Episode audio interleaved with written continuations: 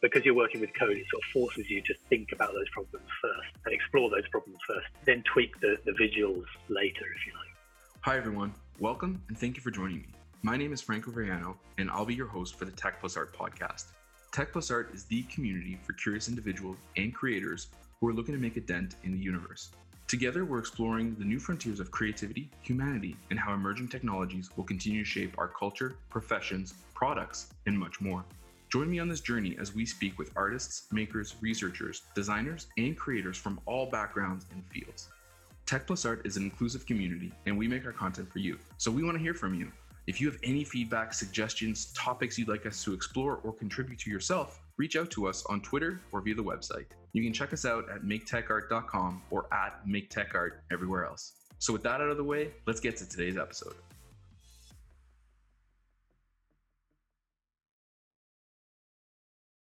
In this episode, we're joined by Mike Brondbjerg, a designer, developer, and artist. He's the co founder of Kultur Design, a creative agency specializing in data visualization, information design, and generative design.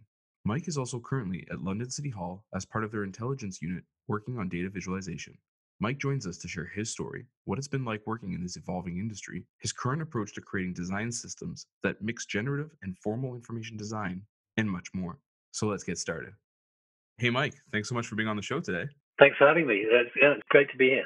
Yeah really excited to have a chance to, to speak with you and learn more about you know your career path and what you're up to and, and your take on data visualization and, and all the stuff that you're up to. But before we dive into some of that can you tell us a little bit more about yourself? Where are you from and what was it like growing up? Yeah so i'm mike Brondbjerg i'm based in kind of london and east sussex which is kind of uh, about an hour south of london so i have a kind of split world uh, between the sprawling metropolis of london and the very quiet countryside of, of east sussex and that's kind of how I've grown up as well. I've always sort of grown up in the country because um, you know, we're quite close to the city. I'm visiting there a lot, and we're kind of positioned halfway between London and Brighton. So both really good, interesting, creative places, but not actually trapped within the meter, you know. So I'm kind of yeah, split my time between between both. So I work on, I guess, generative artist, data viz designer, developer, creative coder, all of those things. And I don't know what I've never been able to kind of sum up what a good t- title is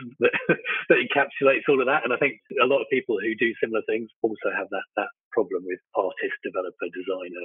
Yeah, it's a tricky one to, to describe, but those are those are the kind of fields I, I work in. Yeah. That's really cool. And so, how did you end up getting your start with with all of those fields, or some of those fields, or you know, like what kicked it all off for you? Where did the inspiration come from?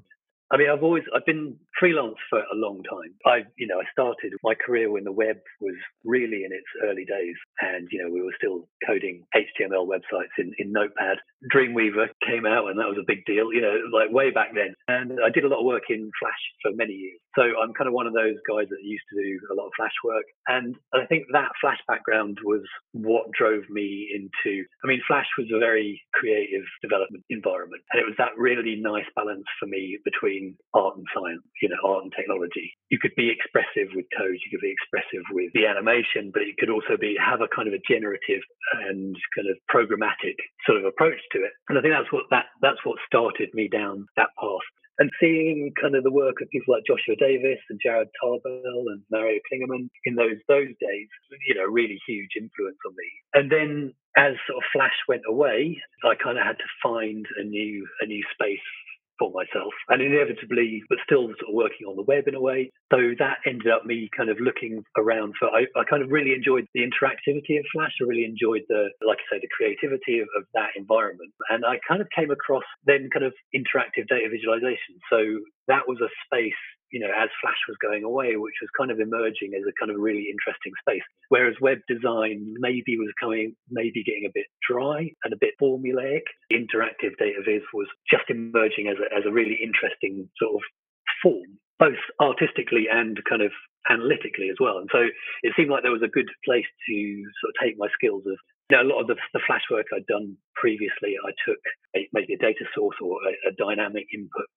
calling data from an API and, and, piping that into Flash. And so I was kind of used to that workflow of having where you set up a system and then pipe data into it and see what emerges.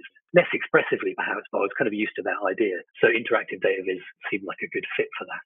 As I was exploring that interactive data visualization field, I sort of then came across generative art and that crossover between those worlds of creating drawing systems and creating design systems that have an input, whether that's a, a, user input or data as an input. And so I've always had that kind of, a lot of people come to data visualization from maybe an, an analyst's point of view or a, a, sort of a data science background. But I'm definitely coming at it, have been coming at it from a creative and sort of design point of view and as a, as a kind of a tool for drawing, you know. Um, and so, so my interest in information design and data design crosses over with generative art and generative design completely. And, and they, I kind of mix the two up. And, I, you know, sometimes I'm talking about data viz, but really it's more generative than that. But I think the two fields kind of feed off each other really nicely. So, so yeah, that's, it was emerging out of Flash, seeing what other people were then doing after Flash and had done in those days and what other people ended up doing. Like Joshua Davis, for instance, ended up doing a lot of work in processing, uh, as with Jared Tarbell as well yeah, processing then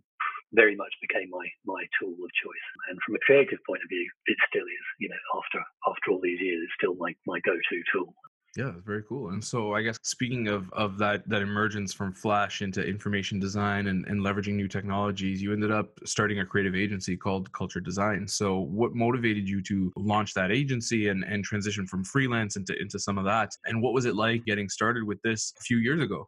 I've freelanced for forever, for decades. Um, and Polly and I would work with each other on and off um, over time. And, and, so Polly's background is a sort of back end developer, a, a .NET developer. And so we'd have a good relationship in terms of I'd do a lot of the front end work and the design work, and then overlap where she would provide kind of uh, an API to data and do some of the like the back end scaffolding stuff. So so the two of us could kind of offer that sort of full service, if you like, that full front to back end design development and solution. So that so that's why we kind of started Kultur together. Obviously, nice to work with family. And I think it was trying to turn Kultur Design as a, as a small studio, turn it into a more of a small studio than necessarily kind of just me freelancing, you know, me, just me kind of taking on jobs that, you know, you get phoned up for a particular job and you just do it as a freelancer. You, you take what you're given in a way. And, and actually, Kultur Design was a bit more about setting out our stall and saying and trying to direct the work, direct ourselves towards the kind of work we wanted to do and we're being asked to do so the two of us got you know got together and did that to kind of respond to demand for that kind of work, but also to to set our stall out and better define what we do.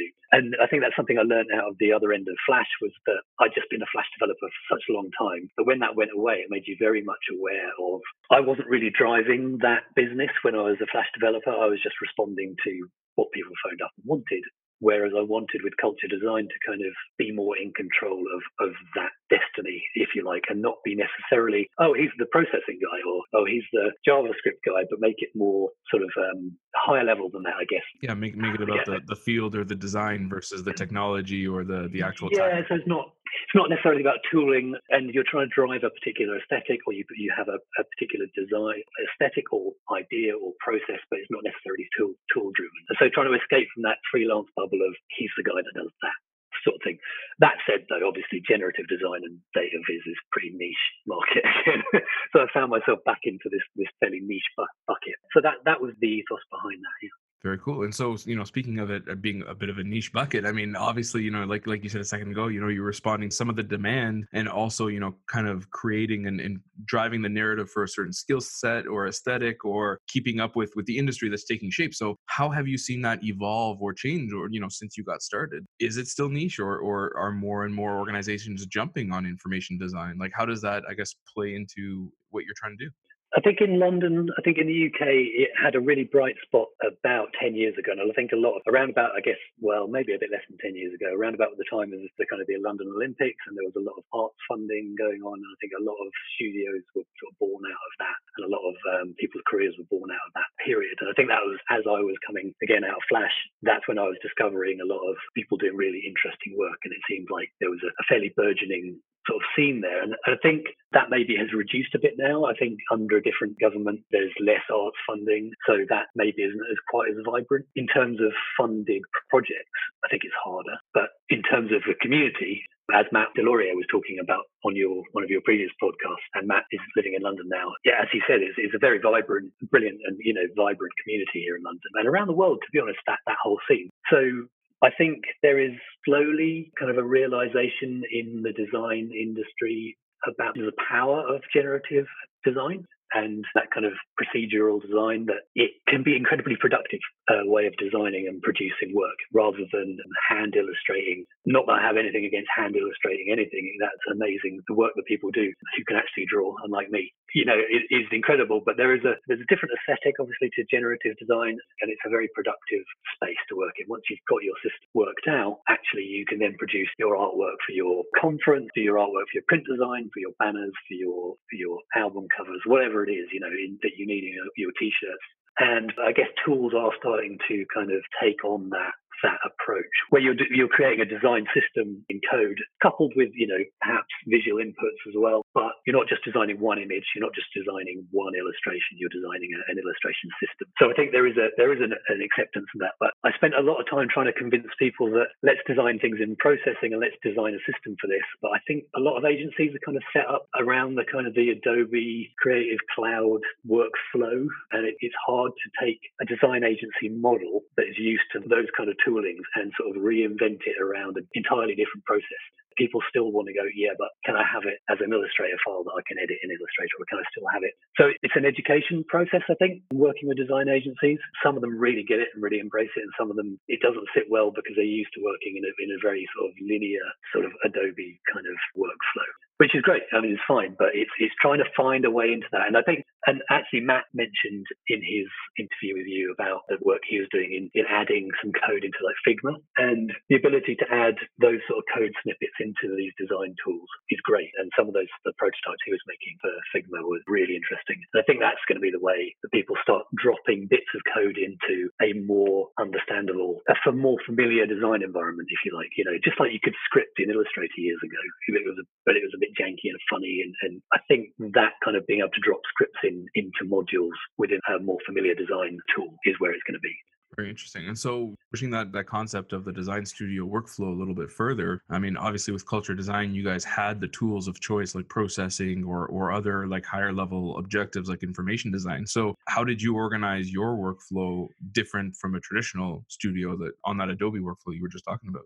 I think generative design or data design is, is much more kind of iterative process and, and sort of parameterized. So there's kind of like a lot of work up front in a way.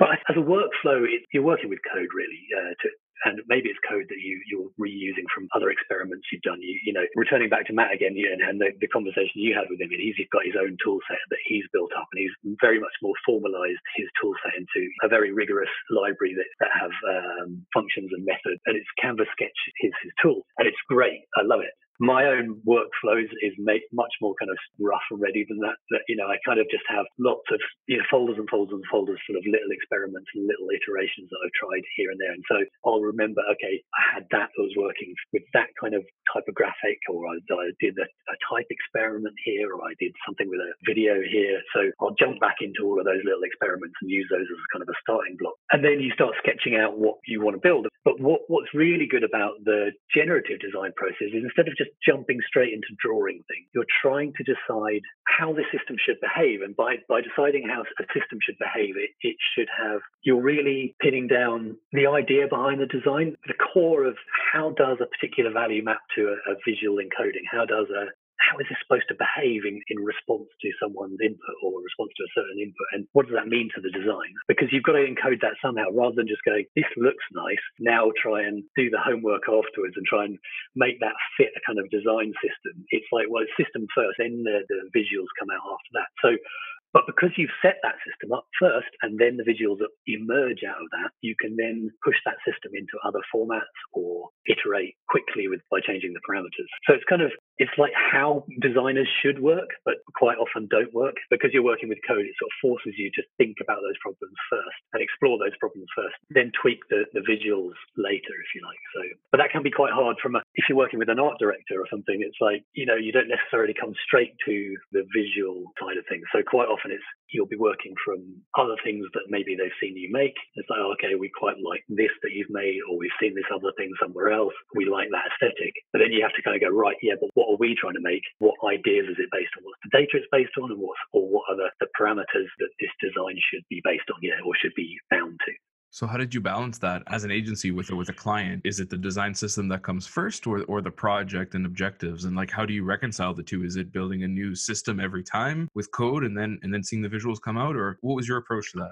I think it is built on pre-existing building blocks that you've got. And, and in truth, a lot of the work we did came from a lot of personal projects. And so I think that's what I really liked about the sort of generative design world is that you're doing a lot of personal exploration, publicly iterating. So that was that's a big part of it, I think, is every day, like trying to sketch every day and put something on Twitter or Instagram. So you're kind of you're always showing work in a way. That's happened to me before, is that people will see something, some little thing that I may put on Instagram. It's just a little throwaway thing. It's like, yeah, that's what we want it to be like that thing there you made. And, and you've got all that you've got all that sort of stored away. And so it's kind of almost like showing your sketchbook constantly, and it, and and then usually the project will be kind of born out of out of something that you've already worked on. Or you can say, okay, well, we've done this here. This has got this kind of motion, or and this has got this kind of aesthetic. Let's imagine we put those two things together. Let's explore that. And then so rarely is a is a system built from scratch, and rarely is a is a necessarily an aesthetic born from scratch. But sometimes it can be if like a, an art director has a particular direction they want to go in. I think that's one of the hardest challenges with generative work is balancing the chaos and unpredictability of generative with strict brand guidelines. Yeah. you know, it's like the two things sometimes work really well together, sometimes they don't. And it, I think you've got to have a like an art director who embraces that chaos a little bit and lets that kind of express itself rather than trying to constrain that particularly. And some projects have gone better than others from that, that point of view. Very cool. And so how has this work, your career evolved? Like what what is the type of work you're doing now and what's your day-to-day like and what types of problems are you trying to solve? So Kultur Design has kind of taken a bit of a sidestep at the moment for a number of reasons. To be honest, Brexit hasn't particularly helped us. Other people seem to be doing very well um, and uh, in that scene and that industry. But I think when you're doing work at kind of a strange end of the advertising agency, uh, sort of the advertising agency world or the design agency world, there was a lot of interest in generative work. And I think it's the kind of work that gets commissioned when there's plenty of budget around and, and people are willing to push push a little bit. But I think it felt to me like budgets had, had got much more constrained, certainly in the UK at the moment. But due to the uncertainty around around Brexit and the uncertainty around the industry generally, is how I felt. But like I say, we're a very small business, so it's very difficult to, to know whether that's just us or, or whether that's that's typical of, of what's going on in the wider economy. So while we, we are doing more projects through Kultur, I'm working at City Hall in London City Hall, and basically I'm working in the intelligence unit there and working on data design, information design, it's really interesting place to work in that it's the complete sort of opposite on the data data viz spectrum or data design spectrum to the kind of the generative stuff.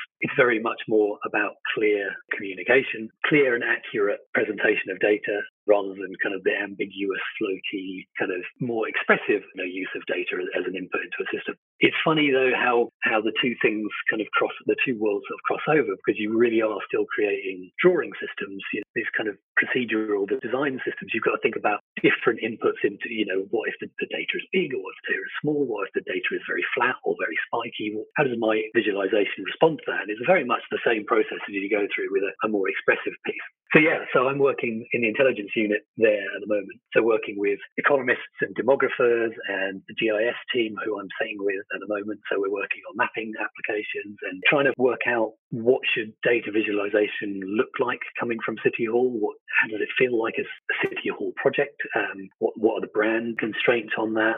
So I joined there started working there and then realized didn't really have any sort of style guides or data viz style guides. There's kind of corporate brand guidelines, but there isn't, no one's really been thinking about how should a chart look? What is good practice in terms of information design? So I started tackling that problem. We kind of released the intelligence unit style guide, which got picked up, seemed to go down quite well. I, I kind of got it reviewed by a few people before I let it out. Andy Kirk and a few people kind of had a look at it. Uh, oh, uh, Alan Smith at the FT had a look at it for me just to make sure I hadn't made any terrible schoolboy errors in, in this and it seemed to go down quite well. And um, so that that's really kind of that style guide, a style guide for my own work, effectively, or the, the work of us as a unit, then has meant that we can now go on and start building tools to allow people to create data visualization in the unit and in the wider Greater London Authority and in boroughs around around London. So so yeah, that's what I'm doing day to day. But I'm still doing a lot of the generative work So I don't know if you know wblut, Wublut. I don't know how you even say it on, on Twitter. Frederik Vanhoutte. Anyway, he's you know my best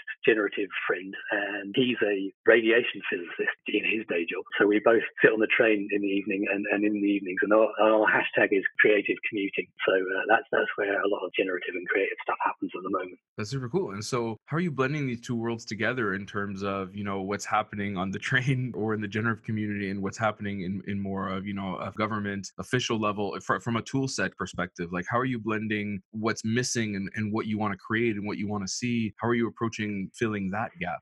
Yeah, so the tooling is there is a crossover. I think uh, so. Generative end of things, I'm still using processing a lot. I just like it. It's comfortable for me. It's easy to use. It outputs in lots of different formats. You know, you can output video or stills or vectors. You know, you can hook it into all sorts of things. And and so I really like that still. And then there's P5JS, which is processing JavaScript sister product, I suppose, which is very similar. So a place like Open Processing is, is a good place to kind of explore P5JS, and that's a great community. And I think the where the two worlds cross over is inevitably the web. And so at the City Hall end and the data visualization end, I'm using D3, D3JS to do that more kind of rigorous data visualization. Then building web applications in maybe, you know, you're using Vue and we're using tools for, for mapping and stuff, which would be things like Leaflet and Mapbox and stuff like that.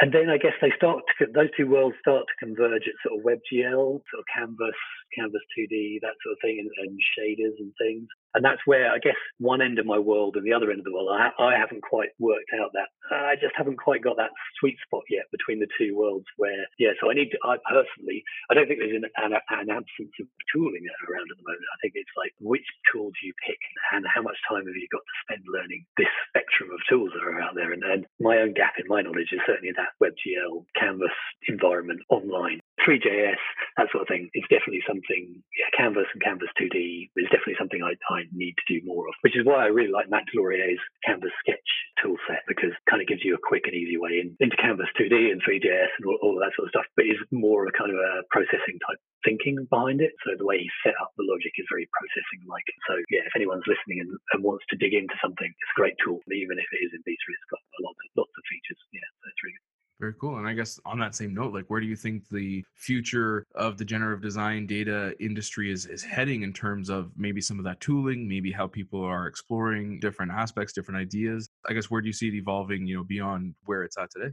I, I sort of struggle a little bit with generative design as it is at the moment. I think I feel like I'm sometimes really excited about it and sometimes I feel that maybe it, there's a bit of groupthink going on in, in generative design. And I don't want to sound controversial at all, but it's, I don't know, it's exciting when everyone gets into a similar aesthetic. And it's quite nice when everyone is going after a certain sort of aspect. And it, and almost like the generative design scene goes, goes through these waves month on month of like someone does something and it's like, ah, let's all do that. And it's exciting and everyone shares. So it's almost like a kind of a global studio where everyone's sort of on the same vibe quite often and, mm. and sharing ideas and sharing tips on how you did this or how did such and such do that. And then everyone kind of riffs on that idea. But quite often that aesthetic comes out very similar. And there are some people who have a particular aesthetic that is different to everyone else's. So I think it's trying to, so what am I saying? Where, where is it going? I'd like to see, I think Matt has a, a, very good,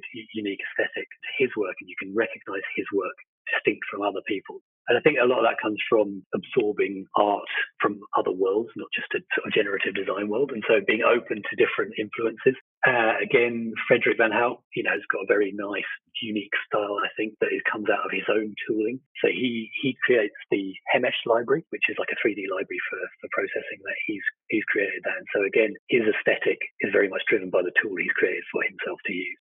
I think it would be good to see, as we sort of touched on earlier, more integration with tools we know already, like Figma and you know, I don't know, InDesign or Illustrator. But I also think the danger of that would be like the web and product design world at the moment has become very sort of regimented and very quite a dry space. While I wish the generative world to have really good inroads into that space, and maybe it will do that space some good to really be able to embrace that kind of more dynamic and live kind of aesthetic.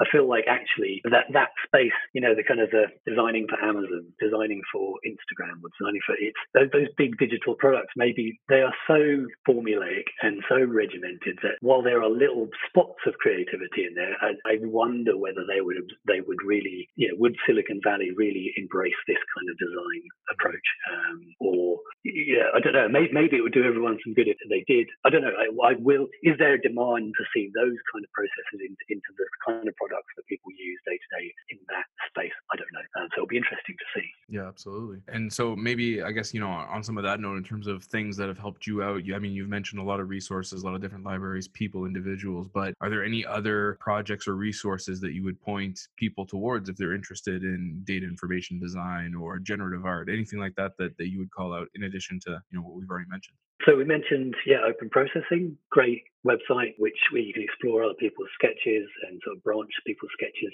Daniel Shiffman on uh, YouTube, just decades of, of, you know years and years of amazing material on, on processing and generative work and he's doing more and more with sort of p5js rather than just processing desktop. And he's sort of getting into machine learning and how can you, you can use machine learning sort of creatively. There's a website generative design. There's a book called generative design but the, the website is generativegestaltung.de um, it's like a german product. A fantastic book. It got released about five or maybe even 10 years ago, this, this huge book called Generative Design. And it was all based on processing desktop, but now they've re-released it and it's P5JS based. And so in terms of a grounding in generative approaches, you know, generative just ways of thinking. That's a fantastic book and a fantastic website. I think all the code is up there. So have a look at that.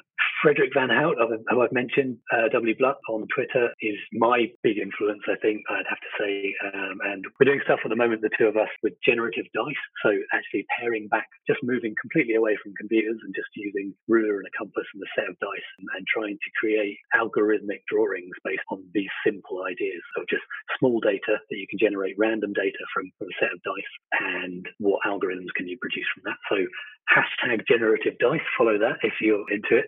Um, on the data viz end of things, Andy Kirk, visualizingdata.com, he's got a huge resource website. He's following, or he's always following all the trends. And I think, to be honest, I, you know, follow most things from Twitter. So follow the generative hashtag or the data viz hashtag. There's Data Viz Society as well, which is a new kind of group for data viz. A lot of people have joined as a kind of a group umbrella for data visualization. Yeah, that's where I'd start looking. Of course, we'll toss your handles in there too so people can find you and, and follow along with, with your hashtag and your work there and, and all the social channels. Cool. Thank you. Yeah, absolutely. So maybe just as a way of capping this this amazing conversation that we've had that, that's already running over. So thank you for your time.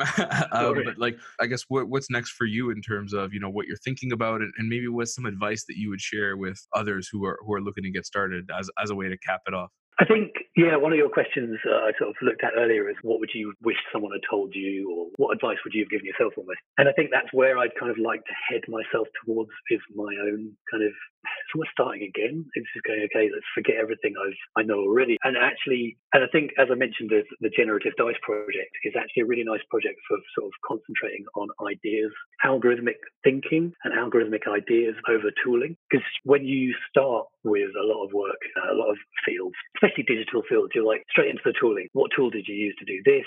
How do I do it? You know, and you're straight into the tutorials and whatever. And it's like actually thinking more about generative design as an idea, generative design as a concept, algorithmic thinking. And I think the things you produce when you are thinking about concept and the algorithm first, and then you go to the tooling, it shows through as a really a much a much stronger piece of work. So yeah, that's that's where I'd like to head myself back to is almost go back to the start and go right. What am I trying to make? What am I trying to create? What am I trying to see born? And not worry about necessarily the tooling straight away.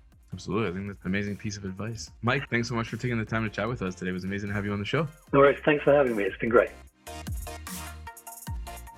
Well, that's a wrap. Thank you for joining me for another episode of Tech Plus Art podcast. We're a very small team behind this project, so we greatly appreciate all your support. If you love our content and these podcasts, consider leaving us a review on Apple Podcasts and sharing it with a friend or two. This really does go a long way in helping us get discovered and reach more creators. As always, you can find us online at maketechart.com and at maketechart everywhere else. See you soon.